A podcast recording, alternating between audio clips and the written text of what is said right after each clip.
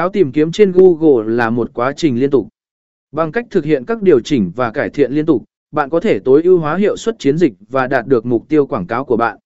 Đúng vậy, thiết lập thông tin thanh toán là một phần quan trọng của quá trình tạo và quản lý tài khoản Google Ads. Dưới đây là hướng dẫn cụ thể về cách thiết lập thông tin thanh toán, đăng nhập vào tài khoản Google Ads, truy cập trang web của Google Ads, https 2 2 gạch chéo google com và đăng nhập vào tài khoản của bạn. Vào mục cài đặt hoặc tài khoản và thanh toán, trên giao diện Google Ads, bạn có thể tìm thấy mục cài đặt hoặc